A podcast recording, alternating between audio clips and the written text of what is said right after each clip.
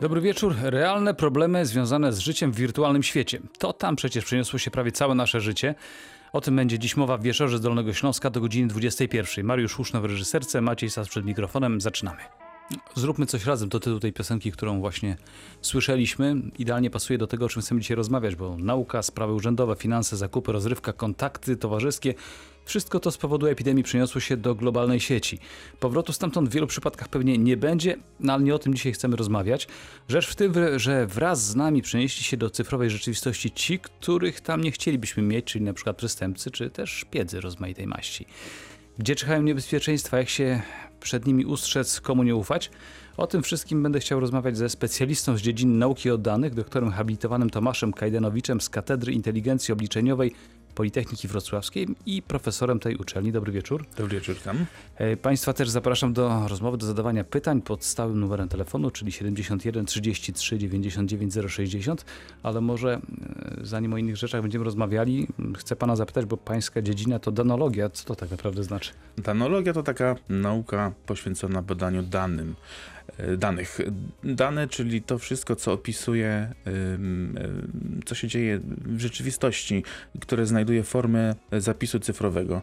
Przetwarzanie tych danych to jest właśnie danologia. A co to znaczy przetwarzać? Pewnie pozyskiwać, pewnie wyciągać wnioski. Dobrze się zaczyna. W takim razie będę mógł pana o to pytać, bo mm, a tak w ogóle wyobraża pan sobie życie w czasie epidemii bez dostępu do internetu? Jak, było, jakby to wyglądało? Byłoby pewnie dużo ciszej. No tak, ale też byłoby mniej danych do badania, między innymi dla takich ludzi jak pan. Tak, tak, byłaby posłucha, nie byłoby co robić. E, dobrze, ale to przechodząc do, do konkretów, dużo możliwości, ale i dużo niebezpieczeństw. Skoro my jesteśmy w sieci, musieli tam pojawić również ci, którzy korzystają z tego, żyją z naszej nieostrożności, tak samo jak w świecie namacalnym. E, nie mówię tylko o przestępcach, no ale właśnie tych, którzy gromadzą dane o nas to chyba idealny czas, żeby te dane jak najwięcej zdobyć. Tych danych jest teraz zdecydowanie więcej. Przenieśliśmy w zasadzie większość naszego życia takiego rzeczywistego do świata cyfrowego i odpisując te dane w rzeczywistości cyfrowej dajemy naprawdę dużo pokarmu dla tych, którzy chcą go pozyskać. Czyli to, to co kiedyś ekshibicjonizmem, kiedyś było no wiadomo co, obnażanie się gdzieś na ulicy, dzisiaj to się w sieci dzieje. No, możemy powiedzieć o tym, że w mediach społecznościowych ludzie tracą e, prywatność nie zachowując sobie nic, tak naprawdę są osobami publicznymi przez to. Tak naprawdę to jest kopia zjawiska, którą mamy w świecie namacalnym.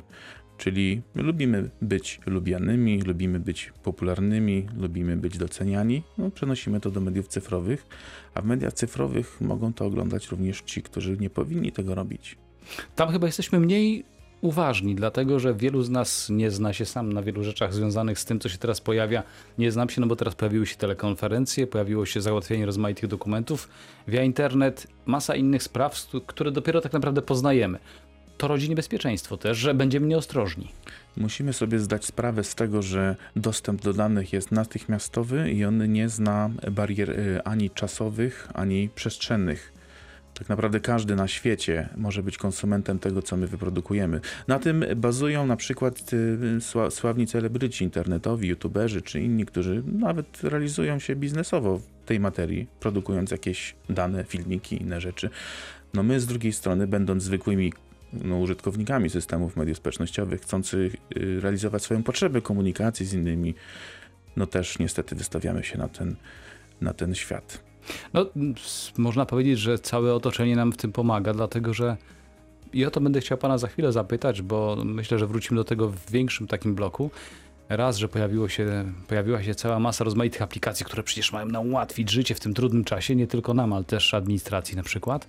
E, pojawiło się dużo możliwości i to też daje możliwość do pozbycia się prywatności. No, zdecydowanie wysyp aplikacji, które pomagają nam y, znaleźć za chwilę pracy, której będzie na pewno trudniej znaleźć. Y, aplikacji, która lepiej nam zorganizuje czas, może nawet zajmie się dziećmi. To są też aplikacje, które mogą pozyskiwać dane o tym, jak żyjemy, co robimy, gdzie jesteśmy, co ktoś zrobi z tymi danymi. Zabrzmiało intrygująco i proszę pozwolić, że tu stawiamy kropkę, a za parę minut po piosence wracam do tej rozmowy i od tego miejsca zaczniemy, dobrze? Dzisiaj w wieczorze z Dolnego Śląska mówimy o tym, że cały nasz, całe nasze życie, cały nasz świat przeniósł się do wirtualnej rzeczywistości. E, ze mną w studiu jest e, pan profesor Tomasz Kajdanowicz, z Katedry Inteligencji Obliczeniowej Politechniki Wrocławskiej. Wspomnieliśmy o tym, że epidemia sprzyja powstawaniu czy pojawianiu się rozmaitych aplikacji, korzystaniu z mediów społecznościowych. I wie pan co, przychodzi mi na myśl coś takiego, że tak samo jak się mówi o właścicielach psów, że oni dzielą się na tych, którzy wpuszczają swojego psa do łóżka i na tych, którzy się po prostu do tego nie przyznają, to chyba jest tak samo z, z użytkownikami internetu. Ci, ci, którzy przyznają się, że nie przeczytali żadnego regulaminu z tych y, aplikacji i, i, ci, którzy po prostu się nie przyznają. Zna pan kogoś, kto przeczytał regulamin? Hmm, zastanawiam się dosyć. Pan przeczytał? No, zawodowo się trochę czasami muszę zastanawiać nad tymi rzeczami, to tak, rzeczywiście. No, zapisy regulaminów są niekiedy druzgocące, tak, gdybyśmy byli w pełni świadomi tego, na co się zgadzamy, podpisując ten kontrakt y, na korzystanie z aplikacji, ale przez to na zgodę wykorzystania naszych danych, y, w wielu różnych miejscach, no to byśmy się raczej zdecydowali nie robić tego. A co tam się znajduje? No, na przykład dane mogą być w sposób jawny przekazywane do różnych innych organizacji, które z tymi danymi mogą robić rzeczy, na które sobie na przykład nie chcemy pozwolić. Czyli na przykład na y, celowaną reklamę w naszym kierunku albo na wykorzystanie tego do potrzeb, nie wiem, y, oferowania kolejnych usług, kolejnych y, produktów, a nie daj Boże też i usług na przykład finansowych albo ubezpieczeniowych i tak dalej. No takie rzeczy się już dzieją. No, to, to, z drugiej strony mm, teoretycznie powinniśmy na to uważać, ale tak naprawdę nikt nie ma czasu, żeby przeczytać tych 15 stron, jak chce właśnie się skontaktować ze znajomymi albo coś załatwić. No mamy trochę smutną sytuację, ponieważ nie podpisanie takiego kontraktu na korzystanie z, na przykład z mediów społecznościowych no, oznacza nasze wykluczenie cyfrowe. No, no jak, się, jak się skontaktować? A przecież to tam jest dane za darmo. Tak się wydaje. To nie jest za darmo. To znaczy, my płacimy może nie naszymi pieniędzmi wprost, tylko płacimy naszymi danymi. Wartością dla takiej organizacji, która serwuje nam usługę mediów społecznościowych, to jest właśnie to, co my zostawiamy tam jako swój ślad, czyli nasze dane. Wie pan co, jakiś czas temu z moim kolegą się spierałem, on mówił, że bardzo nie lubi, kiedy kamery go śledzą na ulicach, a zwróciłem uwagę na to, że on wszystkie swoje poczynania, rozmaite te bardzo prywatne też y, upublicznia w internecie, no to właśnie niczym się nie różnił. Swoją, swoją prywatność oddaje w czyjeś ręce, tak? No, bym powiedział, internet jest gorszy nawet, bo do internetu wiele osób ma dostęp. Dane w ogóle mają taką ciekawą specyfikę, że to jest obiekt, który raz powstały, może być powielany wielokrotnie w nieskończoność. No a z takimi materiałami, które kiedyś były takie no, materialne, namacalne, to było trudno zrobić. Proszę mi powiedzieć, bo teraz w czasie epidemii, kiedy mamy czas na to, żeby odpocząć od tej pracy zdalnej, no to w rozmaity sposób kontaktujemy się z, też cyfrowo z naszymi znajomymi i modne są rozmaite challenge, wyzwania. Jeden przesyła, jakie książki czytamy, drugi pokaż swoje zdjęcia z dzieciństwa. To też może być groźne? W jaki sposób? E, może być groźne, jeżeli zostanie to wykorzystane źle. Może być też dobre, jeżeli zostanie wykonane, wy, wykorzystane dobrze. Proszę sobie wyobrazić, że e, mamy e, powiedzieć, jak wyglądaliśmy, w postaci zdjęcia, pokazać zdjęcia, jak wyglądaliśmy 10 lat temu, 20, 30, 40. Czyli to słynne zdjęcie z dzieciństwa, które parę tygodni temu wszyscy pokazywali w internecie. Tak było. Tak było. No i jak możemy wykorzystać te dane? Wyobraźmy sobie, że mamy model, uczenia maszynowego, sztucznej inteligencji, który musi nauczyć się tego, jak ludzie wyglądają na przestrzeni czasu i na przykład może, mogą opracować mechanizmy starzenia się i powiedzieć, że o, pan się zdecydowanie starzej, szybciej starzeje niż model na to wskazuje, chyba musimy panu dać droższą opiekę zdrowotną. I ubezpieczenie będzie pana kosztowało więcej. No, na przykład. To nie brzmi dobrze, panie profesorze. No to nie brzmi dobrze, jeżeli ktoś tak będzie robił. Mam nadzieję, że będziemy również dobre rzeczy robili. No, ale tak czy inaczej, do tego, o czym powiedziałem, czyli rozmaitych wyzwań, challenge'ów, y, podchodziłby pan z dużą rezerwą, jak rozumiem i widzę. No tak długo jak robimy dobre rzeczy, to powinno one być jak najbardziej popularne i y, pokazywane. Z drugiej strony zastanówmy się. Zastanówmy się wielokrotnie nad tym, czy warto. Czy warto, ale są też te rzeczy, których, z których nie mamy wyboru, yy, musimy korzystać, jak na przykład aplikacja, do, do, do, do, z której musimy korzystać, kiedy jesteśmy w kwarantannie i parę innych. O to za chwilę Pana zapytam, za moment wracam do naszej rozmowy, a Państwu przypomnę, że możecie zadzwonić i zapytać też pod numer 71 33 99 060. Do usłyszenia za moment. Wracam do naszej podróży po cyfrowym świecie, w którym teraz w czasie epidemii wszyscy właściwie przebywamy głównie i pracując i odpoczywając. E, przed chwilą mówił Pan o tym, że mm, znaczy rozmawialiśmy generalnie o, o, o, wypoczynku, o tym, z czego chcemy korzystać. Ale są sytuacje, gdy musimy. Taką jedną z takich sytuacji jest e, można powiedzieć, rządowa aplikacja, która, którą musi mieć każdy w swoim telefonie, kto na przykład jest w kwarantannie. Tak. E, to no, moje pewne obiekcje też to wzbudza, no bo jednak masę danych, o których nie chcielibyśmy, przekazujemy komuś. Nie wiemy, gdzie one są. No, w tym przypadku wypada nam wierzyć, że one są w dobrych rękach. To, jeżeli to jest aplikacja rządowa, no to powinna ona być w jakichś rządowych agencjach, które tymi danymi y, potrafią operować w taki sposób, jak, jak do, do czego zostały przeznaczone. No, dane dotyczące na przykład naszej lokalizacji potrafią służyć do zbudowania modelu mobilności.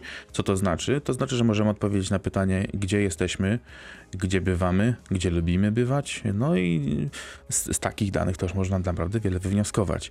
Jeżeli to robimy w celu poprawy jakiegoś bezpieczeństwa i to jest Tak jak zgodą, się dzieje teraz. No, no tak, na przykład teraz. Y, I to się dzieje za zgodą obywateli i oni to robią w jakiś sposób świadomie, ale też otwarcie, no to, no to możemy zyskać trochę na tym. Przykład, w jaki sposób? No przykładem jest tutaj y, podobna sytuacja, jaką implementowano, wprowadzano w Korei Południowej, gdzie taka no, podobna sytuacja była, gdzie dane właśnie dotyczące mobilności, one akurat pochodziły z systemu telefonii komórkowej, gdzie się tam lokalizowało telefony oraz systemu płatności, czyli gdzie kto używał kartę płatniczą do, do zakupów. To było połączone ze sobą, tak? Tak, tak. I dzięki temu potrafiono dokładnie powiedzieć, gdzie kto jest, no i dzięki temu można było w dosyć prosty sposób i dosyć e, precyzyjny wskazywać osoby, które były narażone na kontakt z osobami za, zakażonymi i, i, można... I ograniczyć rozprzestrzenianie się epidemii. Tak, tak, można było ich y, badać, łatwiej stwierdzać. No to było połączone z pewną taką procedurą y, szerszego zasięgu, ponieważ tych testów było tam po prostu więcej i kraj był też jakby zamożny w tym, w tym zakresie, mógł sobie pozwolić na takie rzeczy. No ale wracając do naszego wątku, to no, my się w jakimś sensie tutaj nie możemy nie zgodzić, tak? My musimy się poddać, to są regulacje nie mamy wyboru, prawne. Tak. To są regulacje prawne. No tak, ale z drugiej strony mm, y, gdzieś jest ta cienka czerwona linia, no bo ja nie mówię teraz akurat o tej aplikacji, ale cała masa tych innych, które się pojawiają, które gdzieś tam, jeżeli chcemy z tego korzystać, decydujemy się na to. Te rozmaite dane są zbierane, no bo dobrze, tutaj w tym przypadku trzeba wiedzieć, gdzie jestem, czy rzeczywiście nie wychodzę z domu, czy stosuję się do narzuconych reguł. Okej. Okay. No ale cała masa innych rzeczy też potencjalnie może się tam znaleźć nie wiem, kto był w pobliżu mnie, kto, gdzie, co, co robiłem, z czym się łączyłem i tak dalej, i tak dalej. Te dane przecież też, one nie giną, one są w, w cybernetycznym świecie. No, dokładnie, te dane są. W zasadzie większość danych, które wytwarzamy, jesteśmy w stanie składować. E, po co? No po to, żeby wykorzystać. No i tu zawsze powstaje pytanie, a w jakim celu? No w celu raczej, no by, byśmy życzyli sobie tego mm, takim dobrym, mm, służącym społeczności. Okazuje się, że nie wszyscy tak sądzą. Niektórzy posuwają się dalej niż y, jesteśmy w stanie sobie tego życzyć. No i od czasu do czasu wychodzą na jaw różne afery. Tak? Pamiętamy taką aferę, która była dosyć głośna, mówiła o tym, że potrafimy profilować ludzi, to znaczy odgadywać jakiego usposobienia są, jakiego charakteru, jakie mają preferencje wyborcze i teraz nawiązuje do afery Cambridge Analytica, taka która, firma, która zajmowała się zbieraniem danych z Facebooka no ludzie po prostu korzystali z Facebooka, a to, że byli profilowani i wykorzystywani do różnych zagrywek politycznych, to była osobna sprawa. A sami te dane przekazali, no bo właściwie decydując się na używanie, podpisując cyrograf, oddawali dane komuś w dysponowanie. Tamta sytuacja oczywiście była bardziej złożona, ale rzeczywiście raz powstałe dane nie zaginą. Proszę sobie wyobrazić że taką sytuację, w której w zasadzie jesteśmy teraz uczestnikami, że wszystkie dane, które zostały teraz wytworzone, nawet najbardziej zaszyfrowane, nawet najbardziej mm, zabezpieczone, i tak idzie odzyskać, jeżeli się poświęci wystarczająco, wystarczająco dużo środków i czasu. Jeżeli nie dzisiaj, to na pewno za kilka, kilkanaście, kilkadziesiąt lat, kiedy będziemy mieli innej klasy sprzęt, kiedy będziemy mieli innej klasy urządzenia, na przykład komputery kwantowe. Chce pan powiedzieć, podkreślić raz jeszcze, że yy, w cybersieci nic nie ginie? No, tak to można nazwać. Nawet więcej, to, to, że nie ginie, to jest oczywiste. W cybersieci zostawiamy pewien ślad o nas. Proszę sobie wyobrazić, że tak jak kiedyś nasi przodkowie ślady zostawiali w postaci dzieł pisanych, innych rzeczy, które przetrwały albo nie, to dzisiaj nasza trwałość śladów zostawionych w cyberprzestrzeni też jest, bym powiedział, podobna, nawet większa. Proszę powiedzieć, panie profesorze, który z tych danych, no bo teraz, mm, kiedy się czyta nawet doniesienia, to mm, bardzo dużo mówi się nie o, o, o, złodziejach, którzy chcą nas okraść z pieniędzy, ale głównie tych, którzy w sposób, podszywając się pod rozmaite aplikacje, właśnie rozmaite serwisy, chcą wykorzystać nasze dane. Które z tych działań pański, z pańskiego punktu widzenia są najgroźniejsze? Na pewno y, y, trudno powiedzieć, bo wszystkie złe działania są złe. One dotyczą y, i dotykają y, jednostek, ale mogą dotyczyć społeczności. To znaczy, no chyba najgorsze są takie działania, które zmieniają w sposób globalny pewne rzeczy, zjawiska. Proszę sobie wyobrazić, że nie wiem, wykorzystanie y, mediów społecznościowych i przeniesienie realizacji części swojego życia osobistego, potrzeb komunikacji, budowania jakichś więzi, przeniesiona do sfer, sfer y, świata cyfrowego, powoduje obumieranie tego w świecie rzeczywistym. No i czy to jest dobrze? No to już, to już jest pytanie, na które trzeba rzeczywiście odpowiedzieć w szerszym gronie. Y, No chyba nie życzylibyśmy sobie tego, że nie mamy z kim y, w sobotę zrobić grilla, dlatego że i tak wszyscy są w cyberprzestrzeni. No tak, ale pewnych rzeczy chyba się już nie da zmienić. O to za chwileczkę chciałbym pana zapytać. No cóż, wracamy w takim razie za kilka minut. Do usłyszenia. Mamy 20.40 w wieczorze z Dolnego Śląska.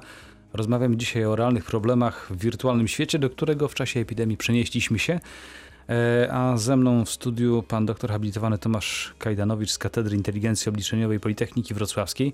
Sporo mówiliśmy przed chwilą w poprzednich e, etapach naszej rozmowy o tym, że to nierozważne posługiwanie się czy udostępnianie rozmaitych naszych danych może mieć też przykre konsekwencje, może być dobre, ale może mieć też przykre. To w takim razie od drugiej strony to zaatakujmy. Czy mogę, chciałbym pana prosić, żeby pan powiedział, co robić, korzystając z wszystkich dobrodziejstw cyfrowego świata, żeby też nie zapędzić się za daleko, żeby nie ułatwiać życia tym, którzy chcą w niecny sposób wykorzystać nasze dane. No, najlepszą perspektywą jest y, y, patrzenie na to w taki sposób, że po pierwsze chcę robić dobre rzeczy. Czyli jak robię dobre rzeczy, to już na pewno nie muszę się obawiać, że coś złego robię. No i tylko zostaje kwestia tego, że ktoś może źle wykorzystać moje dane. Y, mm, Czy po- Nieufność głównie? No, powinniśmy na przykład, y, zapoznając się z faktami, czytając wiadomości, powinniśmy na przykład weryfikować częściej, być może nie wdawać się w, bezpośrednio w jakieś emocjonalne wymiany. Pyskówki powin- tak zwane, tak? No, w, w, tak zwany hejt chyba nawet można powiedzieć, jeżeli ktoś to lubi. Możemy po prostu mm, spróbować jakby studzić, mm, jakby patrzeć na to z perspektywy bardziej bardziej o- obserwatora, bardziej osoby, która chciałaby pozyskać więcej informacji na przykład. Czyli hejt też może służyć temu, żeby zdobyć więcej informacji przez kogoś, ko- kogoś, kto hejtuje gdzieś tam w sieci? No hejt może być przecież taką postawą, która będzie kształtowała szersze grona tak naprawdę. Będą, będą się ludzie polaryzowali. Na przykład prowadziliśmy takie badania, w których wychodziło nam, że wiele tematów, na przykład temat bardzo, bardzo taki gorący, temat aborcji, y, powoduje coraz większą radykalizację, czyli rozdzielenia się zwolenników i przeciwników. I oni coraz Polaryzacja taka znacząca. taka znacząca. Oni tak jak kiedyś byli jeszcze wymieszani, że pomimo tego, że mają różne poglądy, to posiadają jakieś relacje w świecie cyfrowym, to teraz jakby oni się odsuwają od siebie. Czyli taki nóż, który dzieli ludzi, zwolenników No tak, tak. No ale między innymi no, dyskusji na ten temat pojawia, w dyskusji na ten temat pojawia się właśnie sam hejt jako taki, tak, bo ponieważ ludzie przesuwają dyskusję merytoryczną albo dyskusję, bym powiedział, biologiczno-etyczną na sferę ataku na przykład na innych ludzi. Personalnie. Oczywiście. To jest jedna sfera, a inne rzeczy te związane z niebezpieczeństwem związanym z naszymi danymi osobowymi, rozmaitymi. No, powinniśmy tych danych udostępniać jak najmniej, ale proszę sobie nie, mm, jakby nie oczekiwać, że to się uda y, zatrzymać tą, tą sytuację, w której musimy te dane udostępniać, bo y, prawdą będzie chyba to, że większość usług, czy to państwowych, takich związanych z obsługą administracyjną, czy, czy już teraz biznesowych, banki i inne y, usługi, z których korzystamy, wymaga od nas udostępnienia naszych danych. To tych danych tak naprawdę jest dużo i wszędzie. Na dobrą sprawę jesteśmy identyfikowalni w kilkunastu systemach zapewne warto śledzić swój rekord, tak to nazwę, czyli swoją historię y, w różnych organizacjach zajmujących się na przykład badaniem tego, czy ktoś nie wziął na nas kredyt, albo czy ktoś nie wziął y, jakiegoś zobowiązania na mnie. To warto tam się też zarejestrować i zobaczyć, czy, czy, czy z moimi danymi coś się nie dzieje. No są takie firmy, które to robią i to można nawet nieodpłatnie wykorzystać w niektórych miejscach. Czyli jeżeli bardzo dużo nas jest w wirtualnej przestrzeni, to warto czasami sprawdzić, co z tego wynika, tak? No dokładnie. Warto też, no jak się ma dużo czasu, też poczytać sobie wstecznie o tym, co się kiedyś robiło, jakie dane się udostępniało. Zastanowić się, czy to było mądre. No wie pan, to, to obawiam się, że może człowiek popaść e, w, w depresję czasami, jak poczyta rozmaite rzeczy, które zrobił i opowiedział. No to uczymy się całe życie i chyba warto wykorzystywać takie narzędzia do, do nauki. Proszę mnie poprawić, jeżeli się mylę, ale chyba szczególnie taką jedną z bardziej wr- wrażliwych danych są wszel- wszelkie dane związane z naszym zdrowiem, prawda? No to są rzeczy, na których jakby chcemy sobie zachować zawsze w swojej sferze takiej intymnej. No to są dane, z którymi bardzo wiele można zrobić i, i bardzo źle wykorzystać. To znaczy? Y, No, ja nie chciałbym być takim opowiadaczem. Nie chce pan straszyć, tak? Nie chcę straszyć, ale proszę, no, Chociaż trochę. no chociaż trochę można postraszyć, no, no to co mówiliśmy wcześniej, że możemy dostać gorszą ofertę ubezpieczenia na życie, choćby nawet, prawda? Y, Więcej musimy zapłacić, bo ktoś coś więcej o nas wie, a my niewiele nawet sami na ten temat wiemy, tylko ktoś więcej dokumentów o nas samych przeczytał niż my pamiętamy, a my się już przecież czujemy dużo lepiej. Y, Z drugiej strony ja bym tu jednak powiedział, że, że z danych można też wiele dobrych rzeczy y, robić. Dobrze by było, żebyśmy mieli taką świadomość, żebyśmy napominali tych wszystkich, którzy przetwarzają dane, żeby oni robili z tymi danymi rzeczy, które służą jednostkom, społecznościom. Dlaczego nie, nie chcielibyśmy poznawać nowych tajników związanych nie, z wykrywaniem, odkrywaniem nowych leków, nowych szczepionek, nowych yy, służących społeczności, nie wiem, programów wspierających, nie wiem, jakiemuś podziałowi dóbr albo innych rzeczy. No, niech to będzie oparte o dane, które generujemy. Mówiąc krótko, domagajmy się od tych, którzy administrują naszymi danami, danymi, żeby wykorzystywali je w dobrym celu, tak? Tak, to jest pewnie nasze wyzwanie. Wydaje mi się, że jeszcze dyskusja na ten temat przed nami. No, podejrzewam, że zwłaszcza przed panem i m, pańskimi kolegami z, e, między innymi z katedry, bo państwo się tym zawodowo zajmujecie. Ja chciałbym, żebyśmy za chwilę jeszcze jednej rzeczy porozmawiali, bo tak jak na początku wspominałem, właściwie większość naszego życia przyniosło się do wirtualnego świata. Chciałbym, żebyśmy trochę o futurologii porozmawiali, jak to się skończy, czy- co to będzie oznaczało, kiedy czas epidemii minie. Pozwoli pan, że do tego za moment wrócimy? No, mogę spróbować. To spróbujemy za chwilę. Do usłyszenia za moment. W wieczorze z Dolnego Śląska rozmawiam dzisiaj z danologiem, panem doktorem habilitowanym Tomaszem Kajdanowiczem. Dużo mówiliśmy o tym, jak te dane rozmaite nasze nikną w świecie, w którym teraz żyjemy, w jaki sposób wykorzystywane, czasami w niecny sposób, ale porozmawiajmy o tym, co się będzie działo później. Czy będzie powrót do świata sprzed epidemii, myśli pan, czy już część tego naszego życia zostanie tam w wirtualu? E, Powiem szczerze, że y, wiele dobrych rzeczy, które się wydarzyły w świecie cyfrowym, pewnie zostanie. Na przykład będzie można odbywać zebrania szkolne zdalnie. Bardzo interesująca Z radością formuła. pan to mówi. Nie, mów- bardzo miło jest zawsze się spotkać, ale nie zawsze jest na to czas, żeby, żeby wystarczająco dużo czasu poświęcić i przynajmniej zaoszczędzić czas na dojazd, można przeznaczyć na, na, na, na czas zebrania.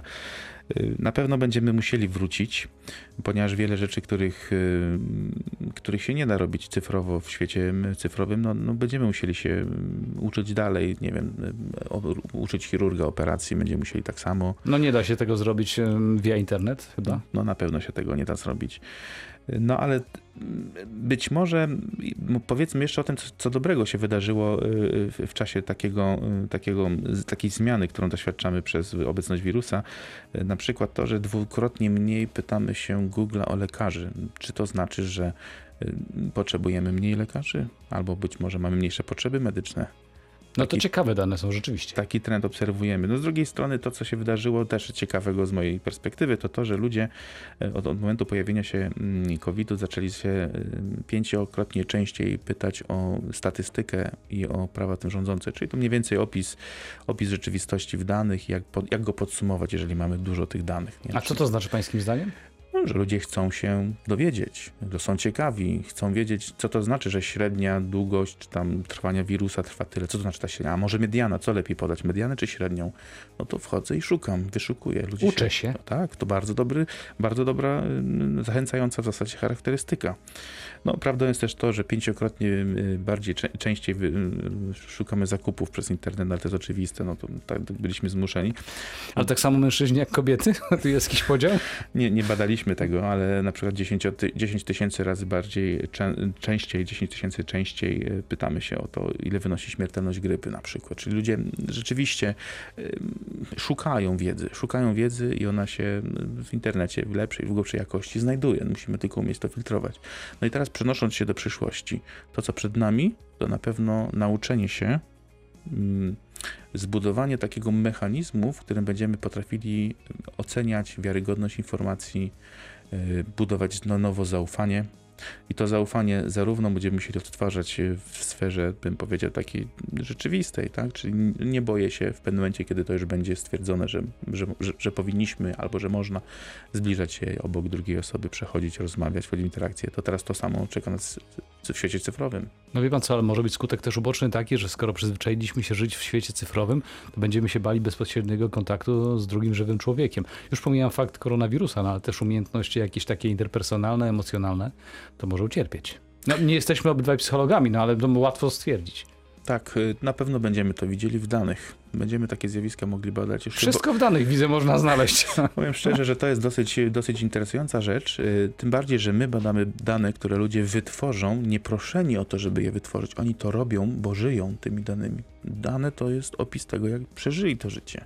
No to w takim razie Państwo po całej tej epidemii będziecie mieli całą masę materiału badawczego, żeby stwierdzić co, jak, gdzie. Dużo danych do przeanalizowania. No to będzie na pewno interesujące. Y, O ile wystarczy Wam czasu. No. Na, na, na pewno nam nie wystarczy. na pewno, no pewnie nowe wyzwania się pojawią. Dużo tego będzie bardzo. Eee, A tak swoją drogą, człowiek, który zajmuje się danymi, czasami się pan łapie też na jakichś niebezpiecznych rzeczach, proszę się przyznać. Ja już przestałem mieć złudzenia. Ja jestem po tej stronie, którzy jednak się przyznają, że śpią z psem. Wydaje mi się, że w pewnym zakresie prywatność została dla nas utracona, tym bardziej, że przychodzimy do radia, rozmawiamy, ale no, proszę sobie wyobrazić, że my tych danych generujemy tak dużo i one tak wiele o nas potrafią powiedzieć, że mm, chyba musimy po prostu z tym zacząć żyć. Porzućcie wszelką nadzieję, żyjcie sobie normalnie, tak? No tak. Bardzo dziękuję. E, Moim Państwa gościem był pan doktor habilitowany Tomasz Kajdanowicz z Katedry Inteligencji Obliczeniowej Politechniki Wrocławskiej, profesor Politechniki, danolog. Jeszcze raz powiem to słowo, bardzo ciekawe jest. Swoją drogą ono jest oficjalne? Mm, oficjalnie to, używane? jest, to, jest, to jest po- pomysł profesora m, Przemysława Kazienki z Politechniki Wrocławskiej, który został bardzo mocno i ciekawie zaaprobowany przez profesora Jana, Jana Miotka. Także Czyli jest błogosławieństwo, możemy go używać spokojnie. tak to wygląda. Bardzo panu dziękuję za rozmowę. Dobranoc. Dobranoc, dziękuję. Państwu dziękuję, że byliście z nami. Życzymy dobrej nocy i ostrożności przy okazywaniu swoich danych w internecie. Przyda się.